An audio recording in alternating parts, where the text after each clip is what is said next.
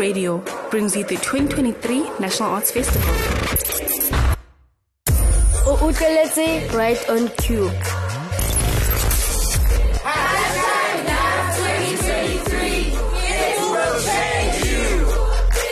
Hashtag e tla go fetola. Cue Radio. Hello, and welcome to another episode of Cue Radio. I'm your host, Kulman Kutlani. This is the ninth day of the National Arts Festival. We're slowly but surely moving towards the end of it all. I really hope you're having a blast. For this show, I bring you Modimo Ngaka, Exit or Exist by Gregory Maqoma, Ends in Tears, and also we speak to the Cue members about their working experience. Gregory Maqoma had his last dance last night at the Rhodes University Theatre.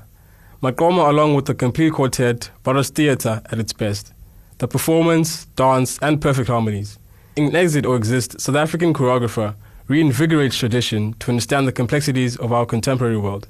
His last dance was an ode to his career on stage and thus an emotional farewell. How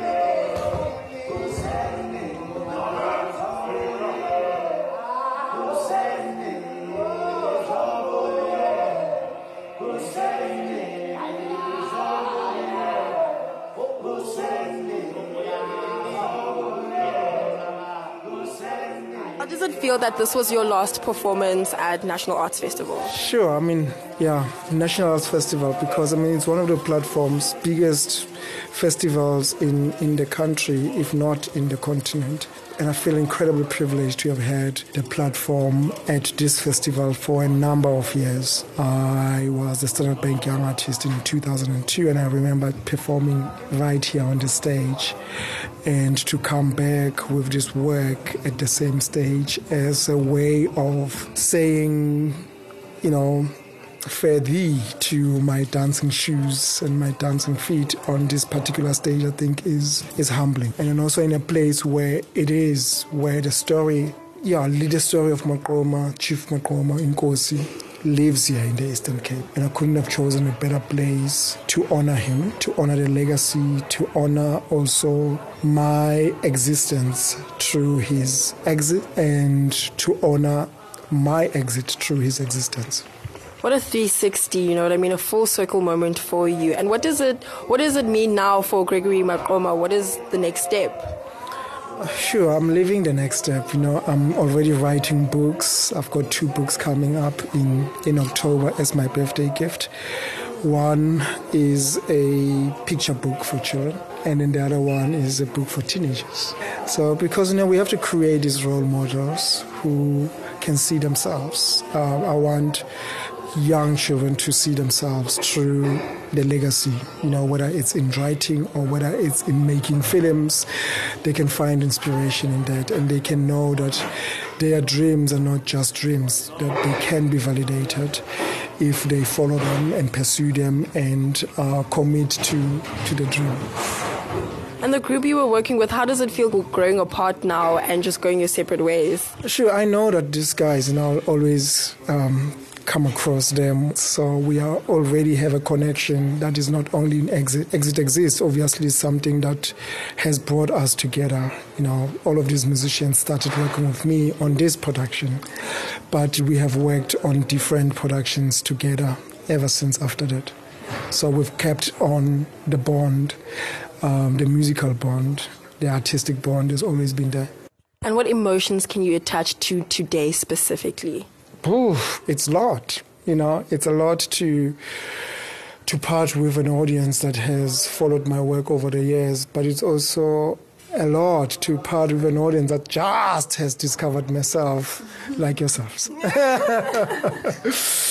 um, so yeah, it's a double edge. You know, what I mean, it's yeah, it, it carries a lot of emotions because I've got part of my family that's here as well to come that lives in the Eastern Cape who've come to see this work. You know, I'm still I'm still digesting and processing.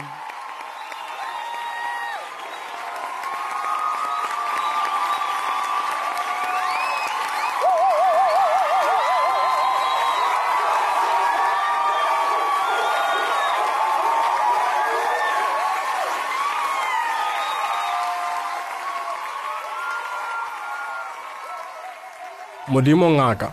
This is a story about a sangoma who heals souls through the power of storytelling. He arrives with no idea of what story he's about to tell. Instead, the audience will determine what story they want to hear.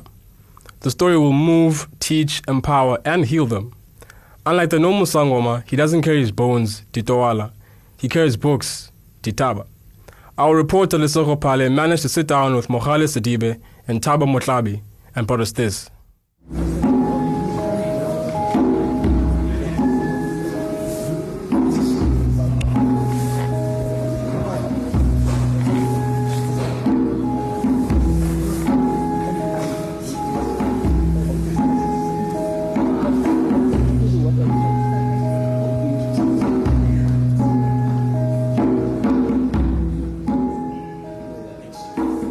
Our, our, our healers read bones, uh, but we don't have a lot of bones at our exposure, and we don't have most of us don't have the knowledge of reading the bones, but we do have the knowledge of reading the books.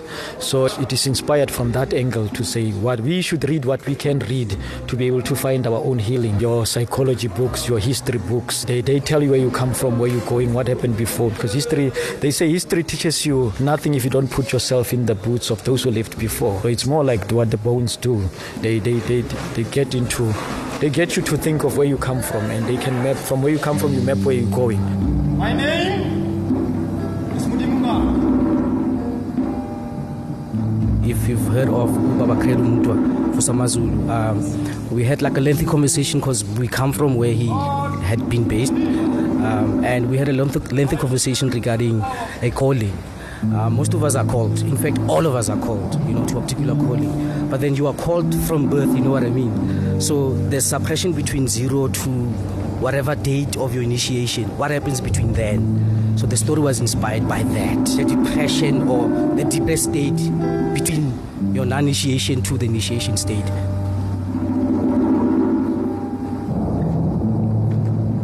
Uh, bits and pieces of this piece were derived from my real life experiences. I had lived with Credo for over a year, living at his space, living with his wife, and all of that. So I had been learning spirituality, the ritual side of things, spare meaning more, yeah, using air to practice these rituals. So that's basically that. It is us transforming back to who we are and where we are going, sort of like being in the present and the future and the now at the same time. Yeah, that's what it symbolizes.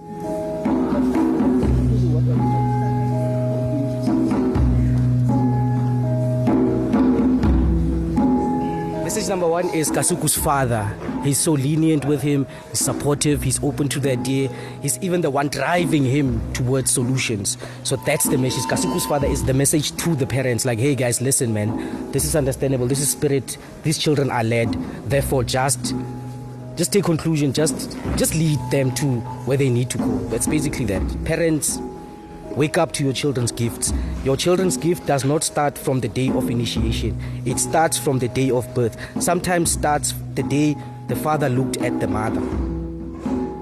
A lot of challenges that we have. First thing is that would people be able to understand uh, the story that we come across. Because most of the time people are just looking for your normal pedestrian story. What in theater they would say it's, it's like bubblegum stories you know. But when you get to the spirituality or the intellectual uh, side of trying to tell the story from there then you get a challenge to say would people be able to read through this? Okay but the other thing is like coming to as a, to a national arts festival it's always a challenge because when you come here the audience to start with uh, secondly we come from the northern cape where they don't really support us coming to the festival you know. And when you try to tell people that you're telling the story i mean you look at our poster and people think it's some some goma things and all those things. So those are the challenges that we get through to say is this a necessary story to tell? But up until you really get to that level and understand it yeah. But the normal artist challenges that persist throughout the country are also what we face as artists trying to tell the stories but then I I also assure you, uh, stories like this would not be seeing any other performances anywhere else sooner unless they are seen by people that understand. But people who are looking for entertainment, they won't be looking at this nicely. Ends in Tears is a theatrical story about a man who experienced sexual abuse during his childhood, which then resulted in him growing up with an anger towards women. Apoku Hlapana interviewed the director and brought us this report.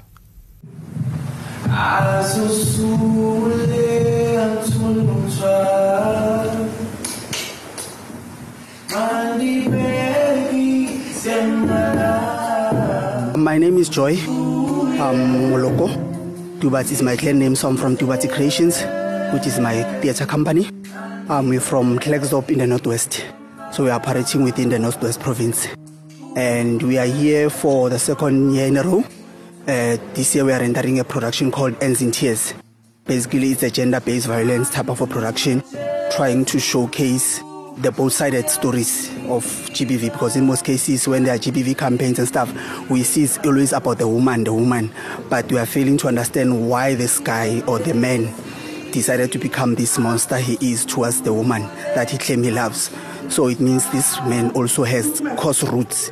So we are digging to say this man, the reason why he is where he is, is because he was also being abused as he grew up. So for him, it's like it's a normal life.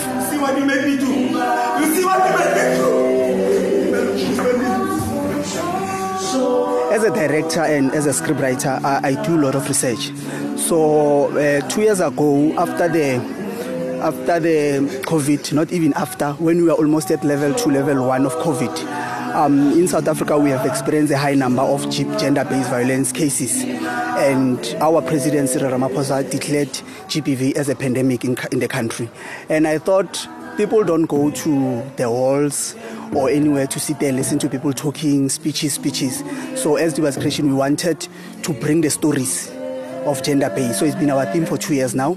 We actually go around, show them when they've got GBV events. Or now we've been given a slot of 30 minutes. We just cut few things, but basically we are focusing on that maybe for the next coming two to three years because it's still increasing. We are still experiencing GBV. We are still experiencing uh, men who are committing suicide because of relationship and they cannot speak out. So if you've seen the play from the beginning, we've got the lady who was masked um, with a red tape so it shows that they cannot some people they cannot be vocal about this gender base. You are a neighbor you know your neighbor is being beaten day and night you keep quiet. You know your, your friend is being beaten day and night you keep quiet. So it means we are not talking about it. So now we want to spark conversation about it. So we're going to push it maybe for the next five years though we are producing other production but this one is our flagship project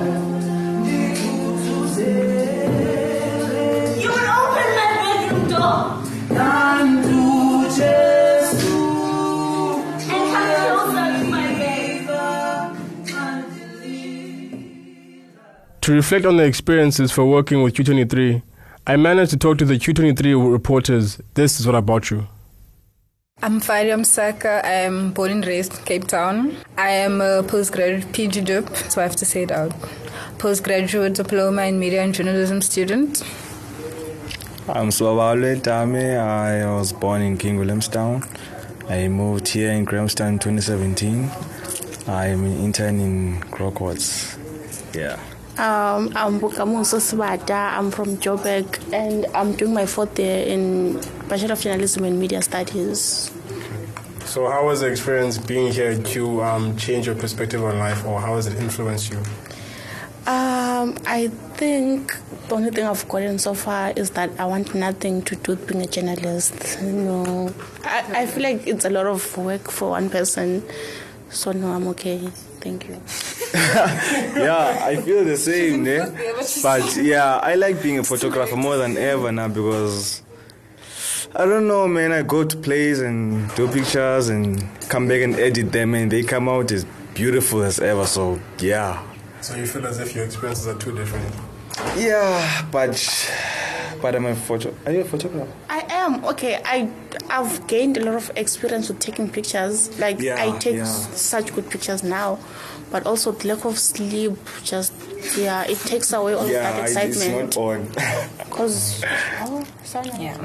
Well, um, like for me in my undergrad, I did English. I majored in English, so writing is my thing. So I feel like in Cue, you know, it was a reality smack. Because at Grocott's, we have one deadline per week, or like you have the whole week here. Every day, you have to produce stuff. And if you get into the edition, it's a privilege. So that's scary because now I'm sweating for this deadline, then I might not even be in the thing. So it's like it's forcing you to produce quality each and every time because now I familiarize myself with AI tools, with Grammarly, because I want to produce quality so I can be in the edition. So it's forcing me to be my best every single time, which is so exhausting. Yeah, But yeah. because I mean in Grocott's we were living a soft life. Yeah, so. but now yo it's hard. And the competition is tough, and Yeah. like I want to be in the edition, so I will like sleep late to be in one. So I guess it's forcing you to do your best. So yeah, that has changed a lot. That's it for this episode of Cue. Join us again tomorrow for another edition of Right on Cue.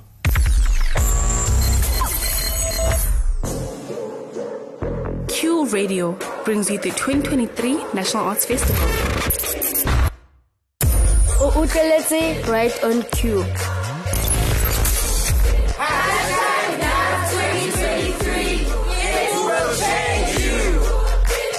Hashtag e go fetola.